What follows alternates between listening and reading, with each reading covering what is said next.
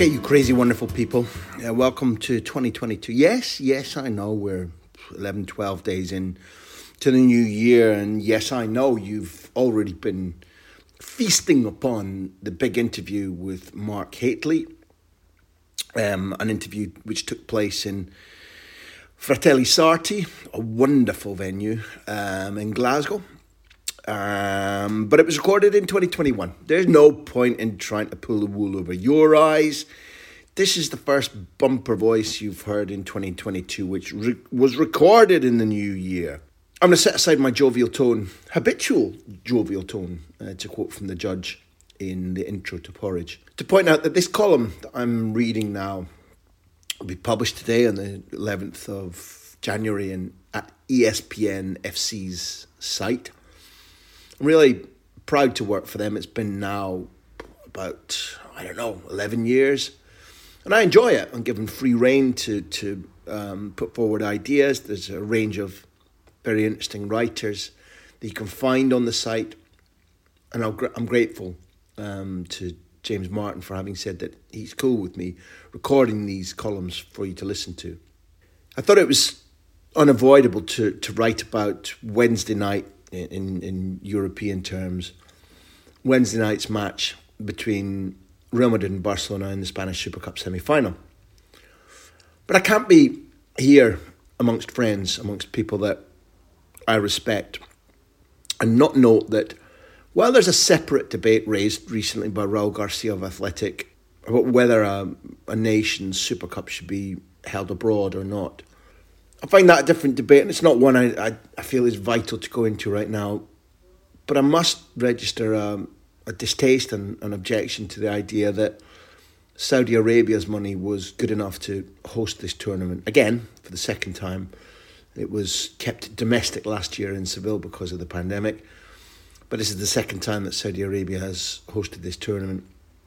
Not because, in any way, the, the people of Saudi Arabia shouldn't be the ones to use their their windfall wealth to to tempt a federation to play big games there. That's something that I, I think has multifaceted arguments about whether a country can raise their expectations, uh, raise their, their flag, their identity via money, paying big athletes to come there. In some instances, I'm I'm for it, in some instances less so. In this instance, the fact that it's clear, even by their own state admission, that Saudi Arabia were culpable of the assassination of Jamal Khashoggi in the Turkish embassy means that I find the idea that the Clasico is going to be celebrated in in Jeddah at a time when there hasn't been responsibility accepted. There hasn't been any reparation made uh, for the assassination of an award winning journalist who was pointing at miscarriages of, of natural justice. This column, in fact, my voice can't change the fact that the, the deal is made with that regime.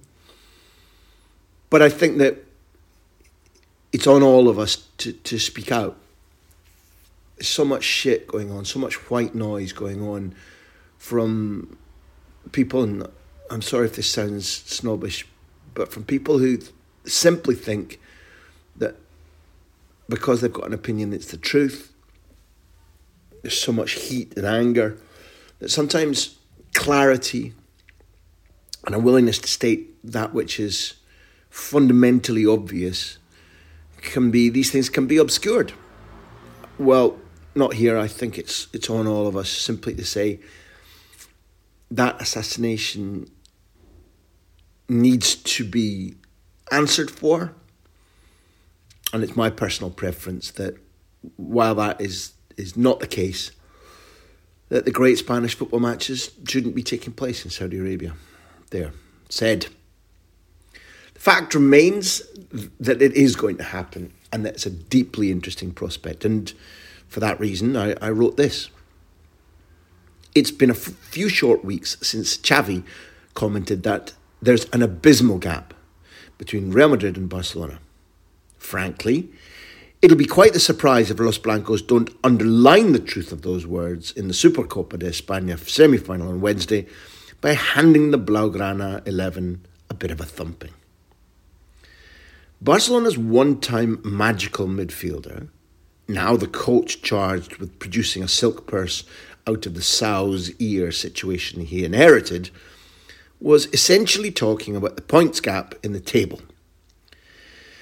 But ahead of what threatens to be Barcelona's fifth straight defeat to Madrid, something that hasn't happened since the gap between 1962 and 1964, it's likely that Xavi wishes he had not said any such thing. Because, well, somehow he must convince his injury afflicted, coronavirus suffering, super young, ultra fledgling team that they're not going to suffer a healthy stuffing at the hands of Luka Modric, Karim Benzema, Vinicius Jr., Eder Militao, and Toni Kroos. Again. Suddenly, with the ebullience of Nico and Gavi, the return of Ansu Fati, the possible return of Golden Boy winner Pedri, Luuk de Jong scoring goals, and the signing of Ferran Torres to great fanfare, Barcelona, in principle at least, will be able to field a best 11 which can compete with most teams, Madrid included. But not just yet. Ansu and Pedri have missed most of the season, so has Ferran Torres. Frenkie de Jong isn't going to be in shape to play, and if defender Ronald Araujo does make it, he'll be on the pitch five days after surgery to a broken bone in his hand, while Eric Garcia won't be ready for much competitive action before the end of February.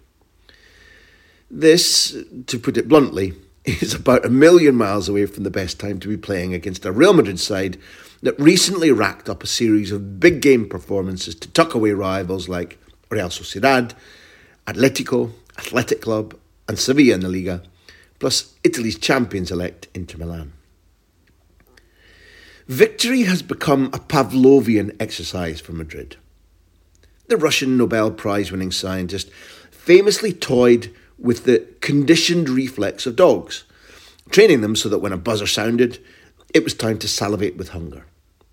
Madrid are best in show because even while they have proven to have an Achilles heel against Espanyol, Sheriff Tiraspol, and Getafe, whenever a big rival is in their sights, they react with spiky, relentless winning character.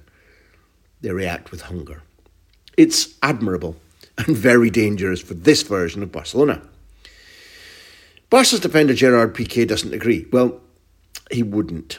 He said, I'm optimistic we can do them damage. It was unjust that they won the Camp Nou Clasico. Author's note, no, it wasn't. But we were down in the dumps then. The scenario's changed. We're on the rise. That last phrase is true. But let's check back on those words post match. Football is a crazy sport. But Barcelona upsetting these particular odds would be pretty seismic. At least Xavi has been here before. One positive in the old glass half full equation is that Barcelona's coach has already lived through a time when Madrid made Barcelona kneel. When things at the Camp Nou were chaotic, debt ridden, and deeply lacking in Catalan confidence. Back then, Los Blancos took full advantage. The positive I'm talking about is that Xavi suffered this, learned from it as a footballer, and then authored the greatest few seasons in both Barcelona's and Spain's entire footballing history. Ergo, the tunnel may be long and dark, but there's light coming if you're going in the right direction. Xavi made his debut in a Clasico as an exciting 20 year old organising midfielder but was promptly thumped 3 0 by a pre Galactico team including Nicolas Anelka, Geremi, remember him, Aitor Karanka, and Guti. For the next four years, he was able to savour just one Clasico win out of eight matches. And he was in the Barcelona side that suffered the ultimate humiliation of being knocked out of the 2002 Champions League semi final by Vicente del Bosque's Madrid. It was misery for this Catalan, who supported, indeed adored Barcelona long before it appeared he might make the grade there.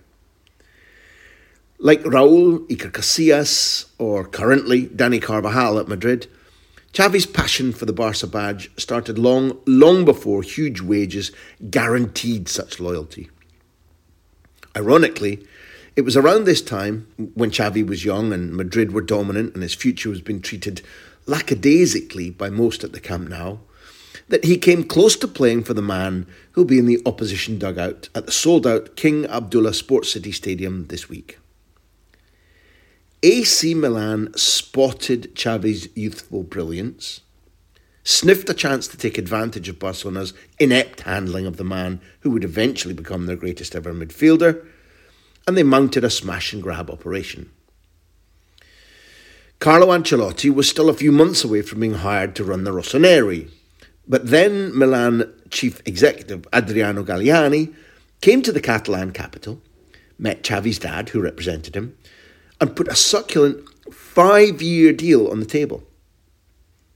His father liked the idea, and Xavi was swayed by the allure of the San Siro and the club that had so devastatingly won the Champions League in the Camp Nou, starring Ancelotti, don't forget, 4 0 against Steaua Bucharest in 1989, when Xavi was a starry eyed nine year old. The whole thing nearly happened. Only when Xavi's mum, Maria Mercè, literally and I mean literally told her husband that this was a matter for divorce if her youngest son went to Serie A, where AC Milan, who'd soon be coached by Ancelotti for eight hugely successful years, informed that the deal was off. Xavi, they said, was going to make the best of his life in a trophyless, rudderless Camp Nou era. That didn't work out too badly. In fact, there are more things which unite Ancelotti and Xavi than divide them. The pair are positionally similar. Each of them excelled in organising and attacking midfield. Each of them made their full debut aged 18, and between them they've enjoyed lifting the Champions League trophy nine times. They left Barcelona and Madrid in June 15, respectively. Ancelotti sacked for failing in the Champions League and La Liga. Xavi with a full Camp Nou. Bruce Springsteen booming out on the tannoy. What a night that was all his family there in tears, and three trophies. His second fabled treble for the club. These two don't coach the same way, though, nor do they have identical philosophies about how they want their team to play. Ancelotti is the specialist in, I'll adapt to what I've been given, while Xavi is the seeker of the holy grail of positional, possession, pressing, 4 3 3 football but they are incredibly similar in what is now almost the most difficult facet of any coach's work at an elite club packed with superstars player whispering. John Terry told Ancelotti's ghostwriter in Quiet Leadership that you know his training is excellent, but it's the personal touches, asking about the family, caring about the off field stuff, which for me is why the players love him. Instead of being distant, it's always that group mentality.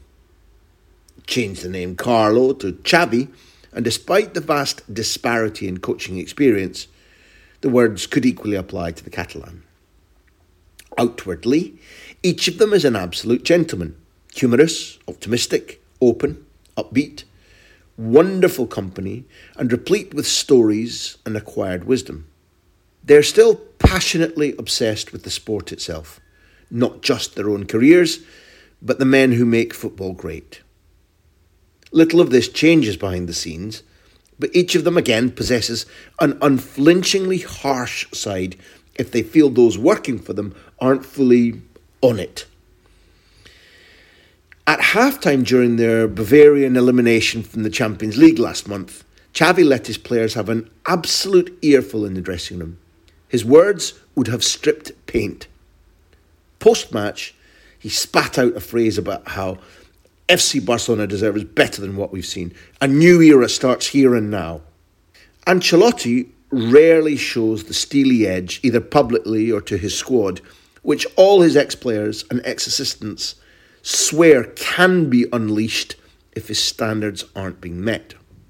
Once, when in charge of PSG, during a game against Evian when his team weren't doing well, the Italian with the caterpillar eyebrows lost his temper so badly at halftime that he punched the door open to the extent that his assistant guest on the big interview Paul Clement thought that Carletto might have damaged himself. He then took a running kick at a crate on the floor, which flew off and cracked Zlatan Ibrahimovic right in the head. During Ancelotti's previous two seasons in charge at the Bernabeu, Xavi, the player, got the better of him. Well, just. The Clasico count was 3 2 in Barcelona's favour, The one of Ancelotti's win was the Copa del Rey final. Perhaps, pound for pound, honours were actually even. Soon after they both left their respective clubs in June 15, they were reunited at the Leaders' Conference in London, where Xavi was asked to present Ancelotti with an award. The Catalans' view was it's an honour to give a prize like this to Carlo. He's been exemplary in every country where he's coached. He's won trophies in every league where he's worked, but above simply winning or losing, he's always set standards. Respectful without fail to his players, his rivals, and referees. I'm proud to know him. Ancelotti's response typically was Xavi is marvellous, a great example for everyone in football. Beyond his huge quality as a player, he has always shown fantastic attitude and behaviour on the pitch. Clasico coaches don't usually speak about each other like this. In fact, it was something of a love in from two men who, though they may disagree, gesticulate, and perhaps even briefly fall out on Wednesday, and who, though they are markedly different phases of their coaching careers, share far more in common than what divides them. Magnificent midfielders, cracking coaches, football obsessives, decent men. Enjoy the Clasico.